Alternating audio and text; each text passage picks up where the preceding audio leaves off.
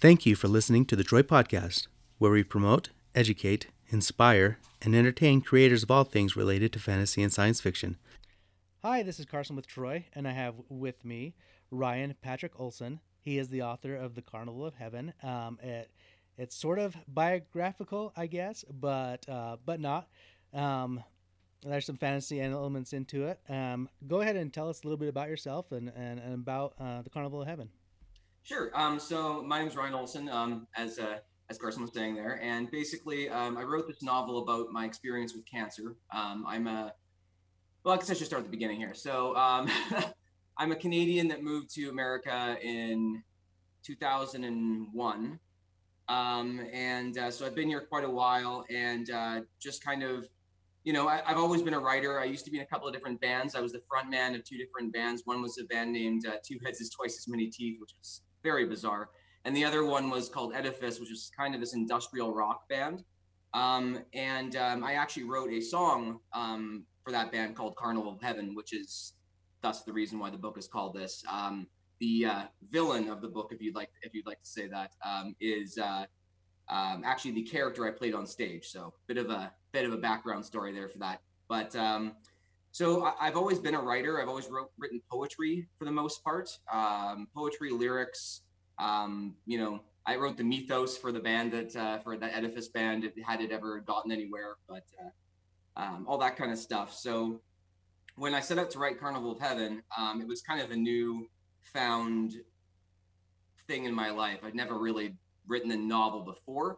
My wife and I got married, and when we got married, my family and everybody that I knew growing up, every one of them told me how much my cancer survivor story meant to them and kind of gave them hope and inspired them to be a better person and all this type of stuff.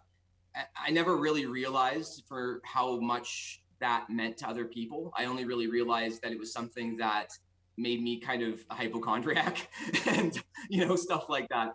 And it really made me reevaluate that time in my life and realize there was something there that I could probably, you know, relay to the rest of the world and might actually, you know, make a difference in people's lives. And that's what I set out to do. Now, there was a lot of growing pains in this process. 4 years of writing, it wasn't all the same book. So basically the first year and a half, I wrote a novel that my first editor, Jamie Dill, she was fantastic. She's like, so do you want me to be honest with you, or do you want me to just try to help you limp along with this story? And I said, no, I want you to be honest with me. She's like, you need to rewrite this whole thing. And so I, you know, asked her why. And she told me that it was because everything I wrote was like a poem. Like most of my sentence structures were more poetic than they were what someone would like to read. And so I literally had to scrap 8 months of work, start fresh. And it was every evening, every weekend, I had a 40 hours a week writing, if not more, probably more. And so I spent all of that time writing. And by the time I actually got through it and finished it up, obviously we have what we have now, but that was through yet another editor because Jamie said, like, you know, I've read the story too many times. I'm not going to see all the things that you probably want me to see. So I found another family friend who was just happening to get her degree in creative writing. And so she was actually going into becoming a editor, Sarah Bradshaw. She was fantastic as well. And after working with her, it's the final form of the book that you see now. So it was a huge process, huge undertaking, but I really felt like the message needed to be delivered. And I really felt like I wanted to do a unique spin on the cancer survivor story. So you're not getting the same story that you've read 1,000 times over, that type of thing. So. Right. And that's an interesting story in and of itself, because there are many, many authors out there who will write a first draft or write, you know, they're working on a book and they send it to an editor and they come back and say, no, that's not, you need to just start over. And lots of people will give up on that. How were you able to stay motivated to continue on? Well, I really was convinced that I had I had something special there. Like, I was talking to my treating physician, who I can't believe is still with us. And I'm so happy he was. I actually got to meet him. Cancer survivor story out there. He said he's read every cancer survivor story he knows of. And he said he's never heard of anybody trying to make the story kind of somewhat entertaining and also trying to tell it from their own perspective from when they were a child. So, I write the book in first person from the perspective of myself when I was young. And it is something that is apparently very unique in that space. It's usually a retrospective view of what that was all like growing up and going through it. And I really wanted to immerse the reader in it. So I realized I had something very, very special there. And so I was really stuck with one of two things. One, I could have said, okay, well, 8 months of my life is just gone, but cancer had already taken 2.5 years of my life away from me. And I didn't really feel like it gave anything back at that point. And so this is the chance for cancer to have given something back to me. And I owed it to myself to finish. That was really the motivating fact. The largest motivating factor for me was just the fact that I felt like this could add value to people's lives who went through something similar or have gone through something similar. And it was one of those things where I just didn't feel like giving up was an option, because if I did, then it would be yet another portion of my life that was just, taken from me. And I wasn't willing to be a victim anymore. I wanted to take control of that period of my life. And that's what this story was for, was to push forward and finish and redo it. So no, that's awesome. I personally think that you're already like a superhero. You've conquered cancer, and it's in remission.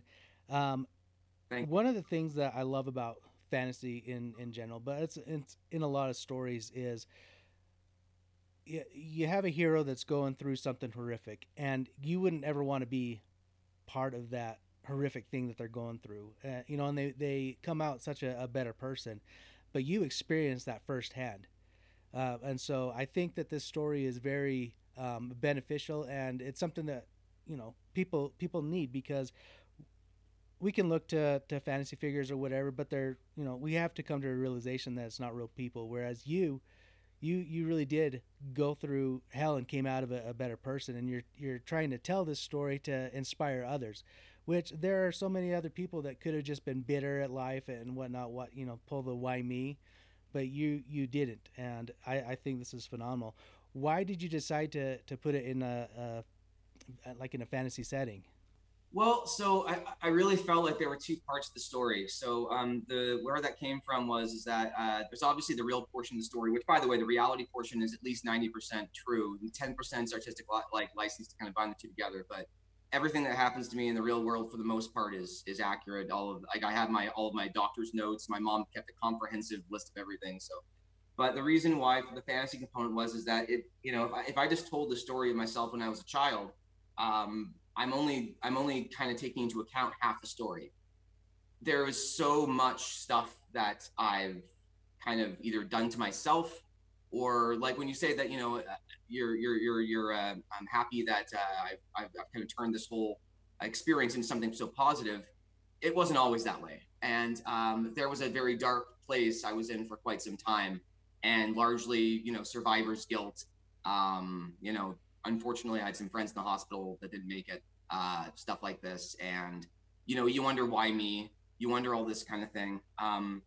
And I wanted to encapsulate that somehow, but it didn't seem fair or like a good idea to throw that into the mix of my real life experiences, because it wasn't during that time I felt those things. So I wanted to find a way to merge that mental, I have major depressive disorder. And so that's something that I attribute to the chemo, but I'm not really sure. But I wanted to be able to have that component of the story in there as well, because to me, that's the aftermath. So you have the beforehand, the aftermath, and then whatever comes after there, because I obviously don't want to spoil anything. But I'm here, so obviously it's not one of these stories that you're gonna come away from thinking the world's worse off than it was, I would hope. So no, that's awesome. I appreciate your optimism and your forthrightness of having survivor's guilt and having depression. Like, those are real things that people go through, and to come out of it better, that's amazing. You have this book out now, and you mentioned you had an editor. Was that a family friend, or did you have to go out and find an editor before you started? So the first one was actually, I met through a Facebook group. It was random happenstance. She was just starting out her editing career, and I was looking for an editor, and everybody loved my concept on there. So of course, she being the leader of this group, kind of latched onto it. She didn't really realize how much work it would be at the time, I don't think. But she was absolutely fantastic. And honestly, like, I don't think the book would have been what it was if it wasn't for her. But no, I mean, she lives in North Carolina, if I recall correctly. So, I mean, I've never met her in person. I've only talked to her over the phone. I've never even seen her face. I've seen like a picture of her face, but I've never even done a Zoom call with her. It was all through the phone and through email. So, I mean, it's amazing. You can find amazing people on the internet if you're open to look. And I genuinely do think that if you find the right person, it's kind of one of those things. Like, I'm not necessarily one of these people that's like, believes in fate 100% or anything like that, but I definitely do believe that, you know, fantastic coincidences happen sometimes where you find the right person at the right time, and it just makes everything different. The whole world becomes different because of it. So she was definitely one of those. The second editor, though, was a family friend, and she was just like somebody who was coming out of school and just got her degree, and so I asked her if she wouldn't mind reading my book, and she loved it, so she wanted to read it as well, and she was immensely beneficial in polishing it up. So I mean, I'm immensely happy with it. There's so many self-published books out there, and I wanted my book to be the same quality as something you'd get from Random House or Penguin or anything like that, and I definitely feel like I achieved that with the help of those two editors. So. No, that's awesome. One of the challenges of being self-published is finding that editor. And you mentioned a key thing that I find interesting. You know, you talked about, you know, you don't believe in fate, but doors usually open, you know, when you're looking. And the thing is you were looking. You know, you were on Facebook trying to meet people, and so those things happen when you're actively pursuing it. So I think that's a key thing that you said. What about your cover artist? How did you go about? I mean, because you're in charge of everything, you know. How did you go about finding your cover artist? Oh, that was lucky. Oh, I was so lucky. So Sarah Bradshaw, my second editor, she actually got her degree while working for a children's publishing firm in Seattle, Washington, and so. She had contact with a bunch of people who did cover art for her company. So I met this guy named Keith Robinson through her, and after seeing his art, just fell in love with. He did like a alternate cover for The Golden Compass, and done a ton of work for Nickelodeon and all this type of stuff as well. But his art had this kind of weird surrealist quality to it, and I really wanted to go for something. I didn't want to go for the classic novel cover that you see these days, where it's mostly like computer generated like art of the main character, and that's basically what it is. I kind of wanted to go for something like Winnie the Pooh. That was actually kind of my like something like that old timey, like that kind of classic old timey feel. And Tim Burton has always been one of my biggest influences in life in general. I've loved Nightmare Before Christmas. If I was in my living room right now, you'd see this gigantic display of memorabilia from that movie. But anyways, so I had all these influences, and I was like, well, who could actually get these all together? And so when I approached him about it, I told him my budget, which was not great. His normal rate was about double what I think he ended up coming for me for. I don't quote me on that, but I'm pretty sure that's correct. But it was something, or a couple $100 more. Anyways, basically he liked my concept enough that he willingly took a price cut just so he could do the art for my book. And I was so touched and moved by that, because I had all these people surrounding me that just believed in it. Like I was believing it. And, I gave him a sample chapter of my book to kind of give him an idea. There's actually a painting behind me, that my wife painted, that I also gave to him as a kind of like an idea of kind of what I wanted. He took all of those ideas, the Winnie the Pooh, like old-timey feel, the painting my wife painted, and the characters he read about in my book, and then he made the cover art what it was, and I was just blown away, like absolutely blown away. And I honestly feel like if you're an author out there and you're writing a book right now, one of the biggest things I would recommend to you is that you're gonna splurge on anything, splurge on a cover artist, because I cannot tell you how easy it is for me to explain my book to people now at least, because all I have to basically say to them is, if you like the cover, you're probably going to like the book, because quite literally he encapsulated the general vibe of the book in the cover. So if you're a person who likes Tim Burton and if you like the vibe of that cover, you're probably going to like it. So, but yeah, it was very lucky, but I still feel like anybody out there can find the right people, but it's good to be choosy, and it's good to make sure it's somebody who fits with your vision. No, that's great advice on both of those things. This is your debut novel. Are you working on more novels, or is this kind of like your baby that you want to do forever? This is something, so I want to push this as far as it goes. I would love this to get made into a miniseries or a movie. That's my ultimate goal with it. And I'm not going to be satisfied until that happens. So I'm probably going to end up being bugging a lot more people in the process of getting that dream to realization. But, I definitely feel like there's a large market for what this movie would end up looking like. And I already have a rough idea of what that would be like. I haven't written a screenplay or anything like that, strictly because I feel like it would actually be easier to get made into a movie if I had somebody else who had a financial interest in getting it moving along that way. So I'm kind of trying to find the right screenwriter to do that. But on the same token, that is my goal at the moment. I have started another novel, but for the most part, my time has been taken up creatively with helping my wife with her book, where she was kind of my thought partner with my book, and so I've been kind of investing a lot of my time away from work with hers as well. But I've been starting a new novel, but it's nothing I would be talking about at the moment, strictly because it's just not far enough along. But yeah, no, fair enough. So when you were writing this novel, you said that you were writing almost 40 hours a week outside your job.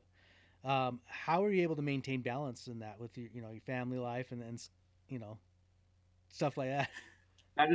That's a fantastic question. And I wish I had a healthy response for it.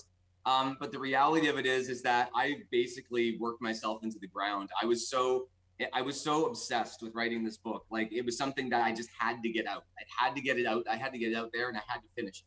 I had to get it done. So I wasn't really, the first 2 years of it were just insane. I would work, I wouldn't see people, I would work constantly, I wouldn't go to concerts, I wouldn't do, go to movies, I wouldn't do anything. I would basically see my parents once a week.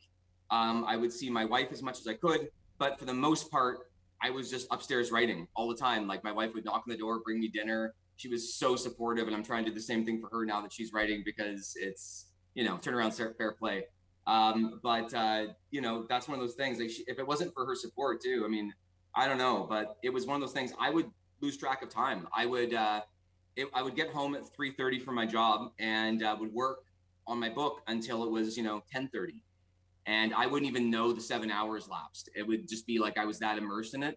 After a year and a half of that though, I actually started to realize this is totally unhealthy. I can't keep doing this because, I'm going to either estrange myself from everybody I know, or, do something else crazy. So I ended up kind of backing off and really just kind of organizing myself so that I was giving myself more of like a schedule where I could work between these hours, but I had to have a firm cutoff time, because I find when I get to writing, I won't stop.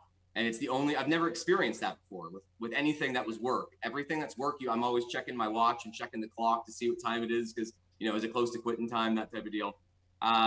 But when writing, you just lose track of time and everything goes by like that. So it's kind of hard. No, and that's a fun thing as well when you're writing, because it's like you're just reading a book, even though it's everything right in your head. Like, I've lost countless hours just reading and being like, oh, it's already dark or whatever. And that's a fun part if you get in that zone too, when you're writing.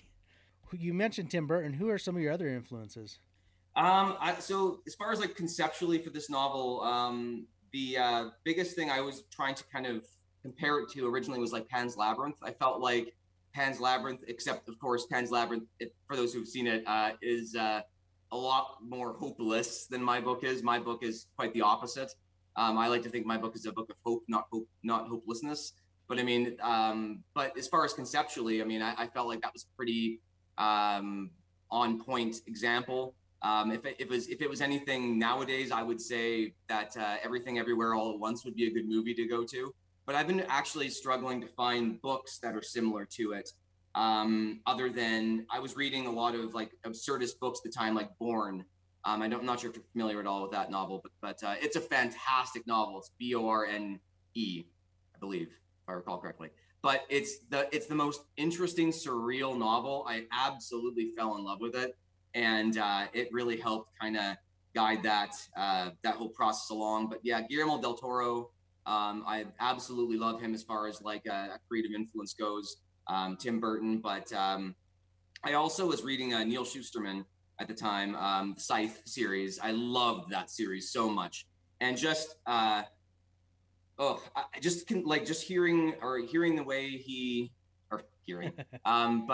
way that he describes everything, and the reading the way that he can succinctly explain a scenario. His writing style is, if I could meet one writer right now that's a modern writer, I'd want to meet him. I think he's absolutely fantastic. Absolutely fantastic. No, I had a coworker turn me on to Neil Shusterman and that series, the Scythe series. It's super good. If you haven't read that book, for anybody that's listening or watching, go and read that series because it's fantastic. So yeah, absolutely agree. So you were in a couple bands before this, and you said you had a Mythos for the second one. Is that more like a science fiction fantasy type band, or what was that about? Yeah, I mean, if you Google Edifice, I think it'll probably come up. I have no idea. We were like this close to being signed. It was ridiculous. Anyways, that's a different story. But I wrote the mythos of it. It was actually a kind of a darker story. It was supposed to end up being a fascist corporation that had, was bent on world domination and had succeeded.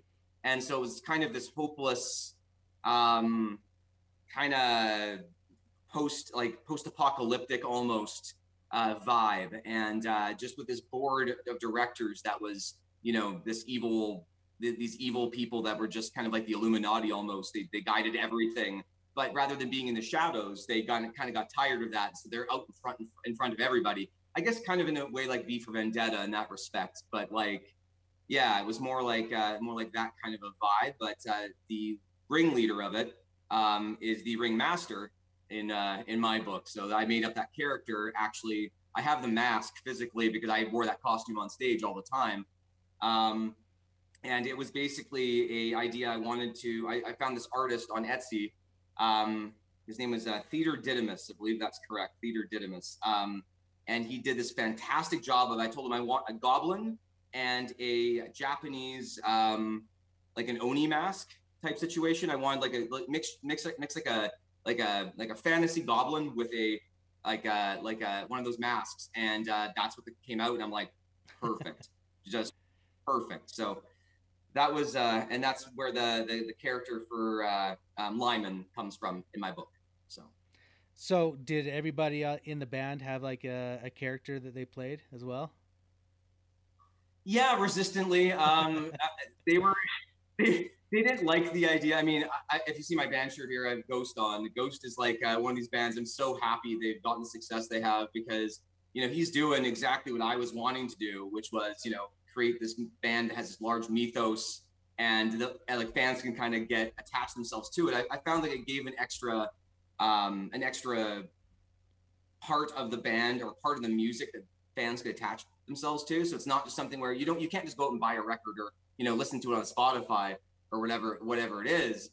You had to actually, you could actually buy memorabilia. You could buy a mask and you could be you're part of the band type thing. I've loved how Ghost has done that. And so I was trying to do that myself, but my band members, they weren't really as into it as I was at all. So, I mean, when I say that the mythos of the band, I did it all because there was really no interest by anybody else. It was fine. I mean, they were fantastic musicians and I wasn't. So that was the thing. I did vocals, heavily affected, but I did vocals and, not heavily affected, but affected. And I did all the lyrics and the mythos and they did the music. So, it was kind of a fair share that way. No, I love bands like that. You find it more in European bands, bands like Gloryhammer and Powerwolf and stuff like that. Yeah, big fan of both. Oh, yeah, they're fantastic, and they portray characters. Twilight Force is another one that comes to mind that they embody characters.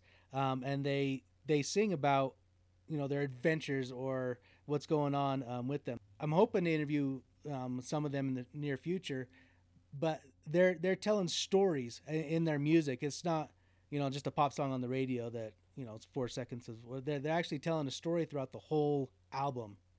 And right. I find that so much more interesting. Me too. Cohen and Camry is another one that I really like because yeah. No, they're fantastic as well. So what are some of your habits now? I mean, you're helping your wife when you get home from work. I mean, you said you work from home in our correspondence. Do you just focus on what she's doing and kind of support her, or do you What are some of your habits now? Well, I still try to keep up with writing a little bit. I haven't been as involved as I used to be, of course, but that's strictly just because I've been helping her out and stuff like that, and also trying to make sure that we also moved to Arizona. So when we moved from Washington to Arizona, it was a large endeavor, and my book had just come out 6 months prior. So I really haven't gotten my head back on straight since writing and then moving, and now we're so I'm still kind of getting back there. I've been getting the bug to want to write more again, so I'm definitely going to be starting to do that. But right now I've been playing a lot of video games and things like this. A lot of my story actually was incentivized by that. There's a picture on my website of me beating DuckTales back in the 80s. I've always been a huge gamer. I've probably sunk 140 hours into Elden Ring. Oh, nice. Yeah. No, I saw that picture of DuckTales, yeah. And I was like, sweet, I beat that game too. I loved it. It's one of those love-hate games for sure, because it's one of those things where you're just like, you get so angry at it sometimes, but you realize it's all your fault when you die, and you're like, ah. But no, I mean, my habits now, I've been trying to isolate myself more into writing. I'm also working on getting my citizenship, so I've been studying for that. And a couple of other things that have just been kind of coming up, house stuff. But basically, to answer your question, my habits are that I'm trying to get back into the vibe of writing, but there's just been so much life stuff that's gotten in the way.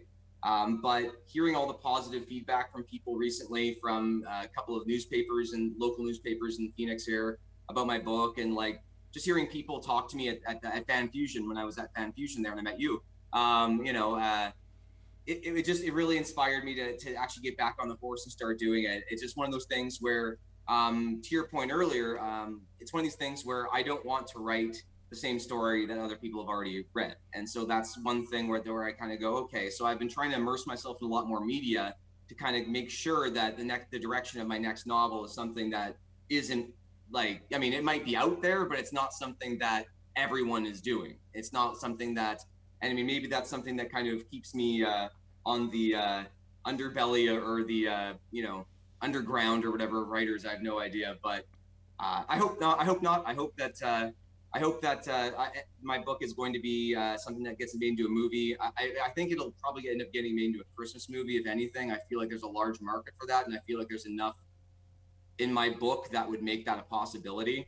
But we'll see. I mean, I'm waiting to hear from a couple of people, and hopefully something gets moving. But in the meantime, I'm just trying to help my wife out and really honestly trying to get a great idea about exactly where I'm going with my next novel. So you're a self-published author. So like we said earlier, like you're in charge of everything, and that includes selling your book.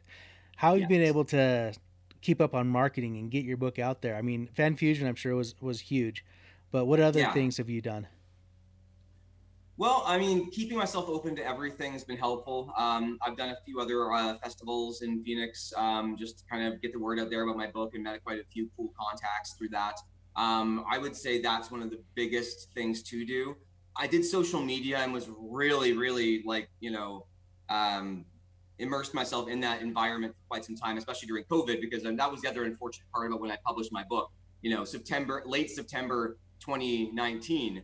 Not exactly the best time period to release a novel when you're kind of on the cusp of COVID. But ever since that's kind of gone by the wayside, at least a little bit, I've started kind of doing these festivals, and that's been huge for me. Festivals, I think, are one of the best things, and they're not something you make money on. Like, just for any readers out there that are wondering how you can possibly make money at one of these things, you don't.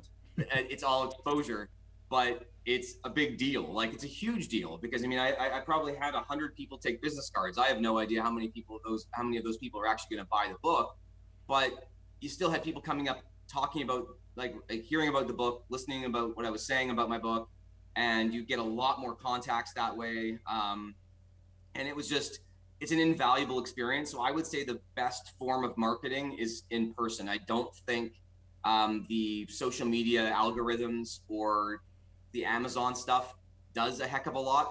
I've sunk a lot of money into Amazon and a lot of these other algorithm based things, and maybe they work for some people, but I can tell you from my experience and making sure I put in all the correct keywords and all that stuff and doing all the research to make sure I did that, I think I might've gotten one sale and sunk probably $500 or more into it.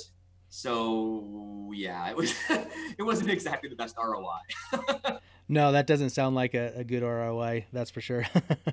So the rest of this year, are you going anywhere else?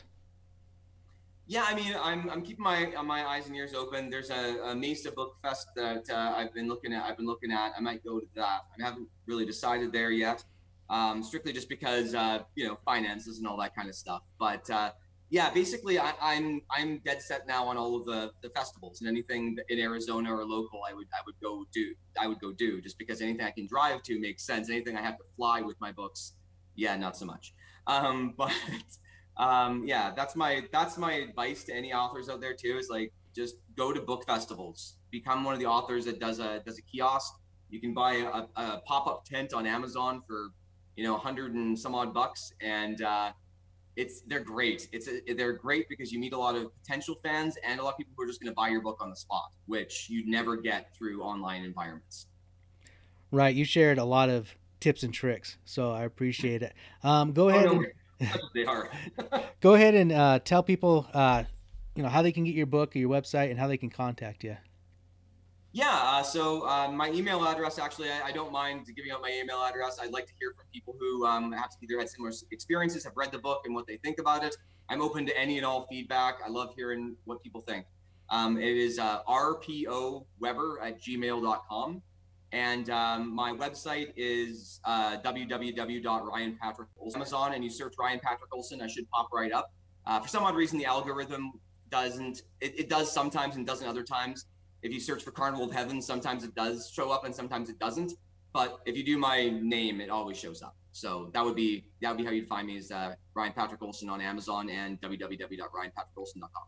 Also, I wanted to say on your website, for people who go, the first chapter is up there, so you can get a taste of what his book is about. And it's a good chapter. Thank you, so. Yeah.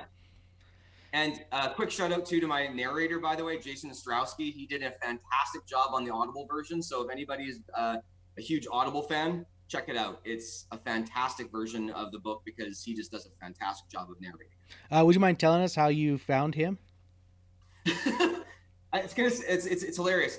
So I was actually on a cruise with my wife, and we were doing a karaoke contest. I was doing Billy Idol and doing Rebel Yell, and this one guy was just killing Elton John. I'm like, I'm not going to stand a chance. This guy's amazing. And I asked him, like, are you like a professional singer or what? And he's like, no. He's like, I'm just here with my family on a cruise ship. Well, come to find out later, he's actually an actor. And so We've kept in touch since, and he does Elton John impersonations professionally. He actually is a professional called Sing Us a Song, and it is a fantastic, amazing rendition of Elton John that he does. So I asked him to do the narration of my book because I don't really feel like I had the chops to do my book justice. As much as I know people love reading books that are read by the author, he evokes the emotions that I meant when I was writing it perfectly. I couldn't even imagine having anyone else read my book now. But yeah, I reached out to him, offered him, what I thought it might be worth. He was very pleased by that and said, absolutely, man, I'll do your book for you. I've been looking to get into this. So his first audiobook was mine. Nice. And he did it in 2 weeks. It was incredibly fast, how fast he did it. So yeah. Well, perfect. Ryan, I appreciate you getting on with me today, taking time out of your day. Thank you so much. And thank you so much. I really, really appreciate the time. Thank you for listening to the Troy Podcast. Please subscribe, like, and share with your friends.